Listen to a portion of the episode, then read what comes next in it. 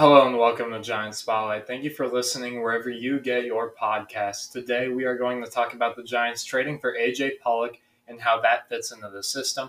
With Marco Luciano called up, how does this affect the middle infield needs at the trade deadline? Also, who should the Giants go for to help their starting pitching needs? All of that and more in a minute.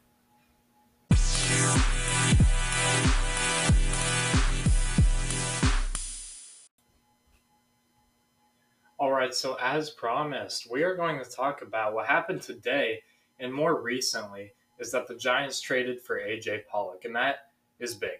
I mean, for the Giants, we've been looking for a trade, and I think there's been a lot of trades that have happened in the past week, and some interesting ones that I might not have expected. Kike Hernandez and Joe Kelly both going back to the Dodgers, as well as them getting Lance Lynn that is something that's kind of interesting. And I think that plays on some of the nostalgia of the fans, especially considering that both of those guys were there for the 2020 World Series. I'm not saying that those getting, like them getting those guys, is going to win them the World Series. In fact, I hope the opposite.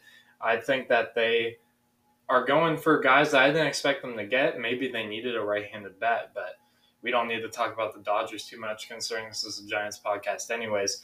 The Giants get AJ Pollock and that was kind of an interesting get. We weren't expecting an outfielder, especially at the trade deadline. They also got someone else who was a utility player from Seattle. I haven't been able to find the name though, so that now we're just stuck with AJ Pollock on this podcast.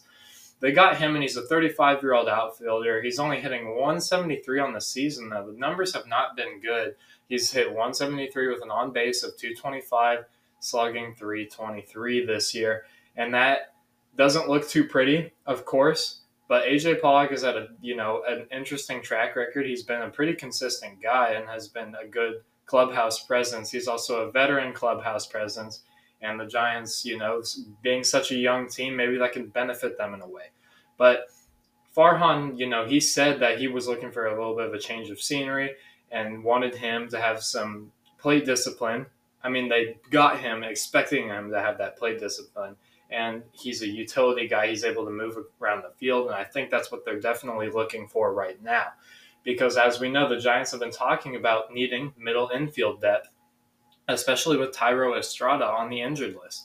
And I think that's all interesting because now, with Marco Luciano called up, you do have some more middle infield. And Brandon Crawford came off the IL recently, and he's been able to play shortstop. But you also have the fact that Luciano who's the Giants, one of the Giants' top prospects, probably the guy with one of the highest ceilings for them in the farm system, is now up and playing in the majors. You have two 21 year old players in the majors on the Giants. You have Marco Luciano and you have Luis Matos. And, you know, Luis Matos has been successful. You've seen him do pretty well. And he's had he's had good at bats. He's walked a lot. It's going to be interesting to see how he grows as a player. But you have also now Luciano, who has played shortstop, for his entire time in the minors. So it's a little bit different compared to Casey Schmidt, who you've moved around from third to short to second. Now you just have a guy who's only at shortstop. And I think what we're going to be seeing is a little bit of a platoon. Uh, oh, sorry, I can't speak. A little bit of a platoon between Luciano and Crawford, considering Crawford's a left-handed bat and Luciano's a right-handed bat. But eventually, Luciano is one of those guys that you had playing every day. He has tremendous power and has a very good bat. And if you're able to get that going, he could be a potential threat for other teams and a very good piece of this Giants franchise for years to come. You also have to talk about the fact that Thairo Estrada will be coming off the injured list, I think closer towards the end of August or maybe middle of August. I haven't been able to look completely, but once he comes back, you'll have enough help in that middle infield. So I think the Giants aren't really looking for too much middle infield help anymore. You might be looking back at the starter realm where their needs are definitely more important. There are a lot more starters.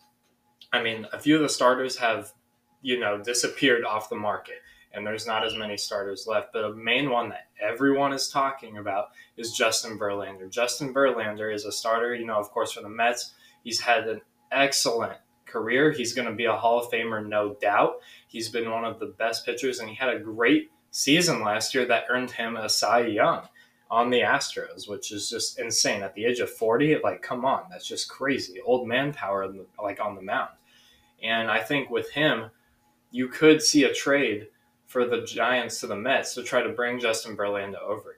And the Giants, you know, they have they have Webb, they have Cobb, but after that, there's kind of some inconsistency that you're seeing here. You see that Wood, who comes in and doesn't pitch too well, he's had some struggles as of recently. DeSclafani, I'm pretty sure is on the IL right now, but he has had some struggles for the year for the Giants. You've had other starters who haven't been able to get it done, such as Ross Stripling or Sean Manaea, both guys who've given up runs and given up a lot of home runs as well.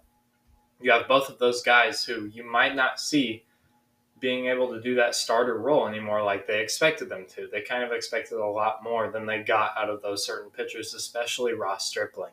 And I think it would be an excellent idea for the Giants to trade for Justin Verlander. You get two years, I'm pretty sure two years on that contract, and you'll be able to get him. And if you're looking at making a postseason run like the Giants are looking to make and are in the running for, Justin Verlander is a guy you would definitely want on the mound who's had postseason experience throughout.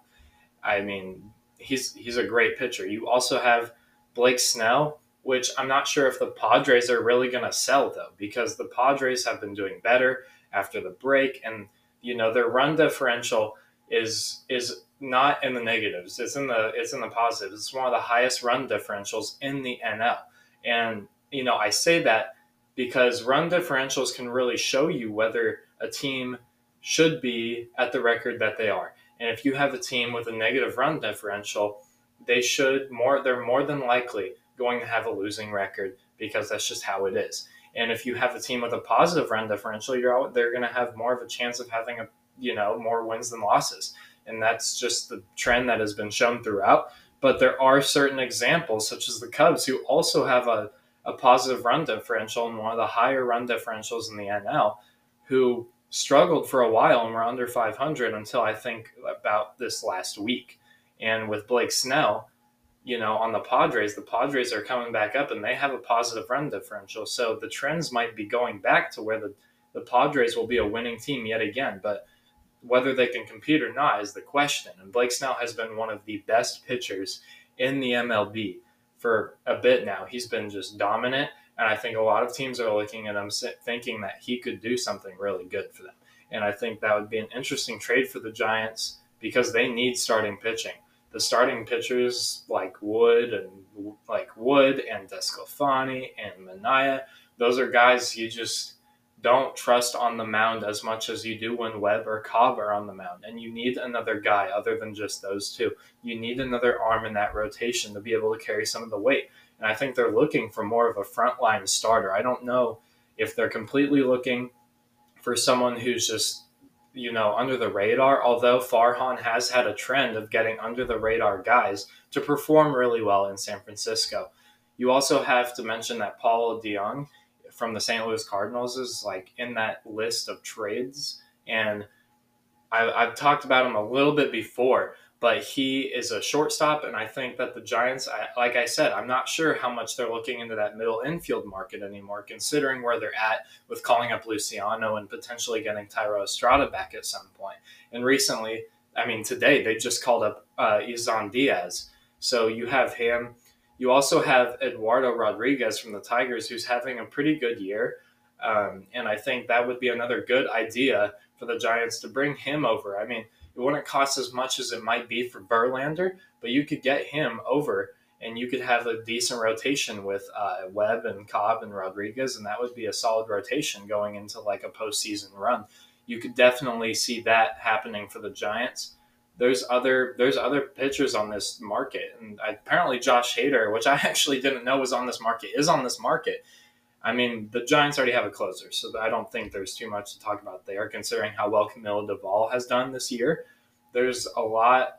There's a lot of just people that could be traded for sure, and it just depends on how well the team is doing. The Cubs had a lot of people they might have traded or were going to trade, but since they've done so well in these past couple of like games and they've been able to bounce back to over 500 you can see that they're not as willing to trade those guys anymore especially considering people like uh, who am i who am i going to say bellinger and you know Stroman. Those are guys that they're going to need if they're going to try to make a postseason run. There were some players that were definitely talked about getting traded And you could see those players still getting traded because once you get close to the trade deadline, which is tomorrow, you're going to see a lot more people getting traded. It all happens at the last minute, especially for the big blockbuster trades that you might be thinking of, like Justin Verlander. But Marcus Stroman was someone we discussed the Giants possibly trading for. Although he hasn't had the best numbers in the past month, he's still been a very effective pitcher in his career, and that could be someone that the Giants also go for. The starting pitching needs are major for this Giants team. They're going to need starting pitching. They definitely need that going into a series like this one where they're playing the Diamondbacks and they're going to be playing them for four games and you're not too far off from the Dodgers and the and you know the NL West. The NL West is a pretty tight race right now. It's really not that far apart. There's there's a lot going on and it feels like every game matters at this point because you have I mean you're like one and a half games back from the Dodgers. I think two overall. I think you're two I think you're two games back from the Dodgers and you could definitely make a push there. But you're also at the lead of the wild card, and there's other teams in that wild card who could definitely kick you out. So it's definitely not a guarantee. Plus, if you do win the if you do win your division, you could get a potential bye.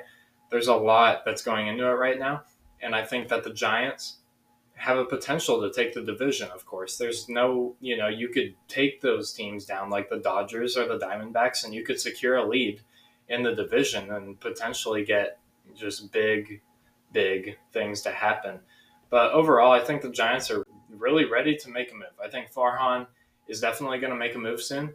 And he already has with Pollock, and you know he already has talked to the Mariners. But there has been discussion of him talking about Verlander, and there's been other pitchers that they have talked about as well. There's been several needs for the Giants, though, and I think a big one is, you know, a big bat. They haven't had a big bat um, too much this year. Everyone has been able to contribute, though.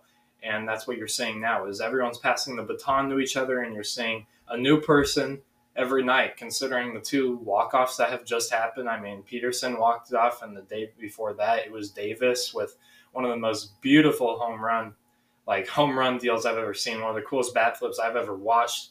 And he had to watch that and it hit the pole and it was fair and it was a fun game to watch for sure. But you're going to see a lot from this team and i think a big thing is that when you get into this off season the big name is Shohei. I don't think Shohei's going to be traded anymore. The Angels have been doing well. They're above 500. And you, I mean, I don't think they're going to trade him. He's such an important piece to their team. And you could definitely see them trying to make that postseason run, especially with the trades they just recently did to get CJ Cron and uh, somebody else. I completely forgot who it was, but I might get back to it if I remember the name. But the Angels, they're about three and a half games out of the wild card, and if they're able to pull off a wild card spot, they could potentially go for a big postseason run. Although I think the Angels don't think that Shohei is going to stay, considering that they've reloaded a lot with a bunch of players.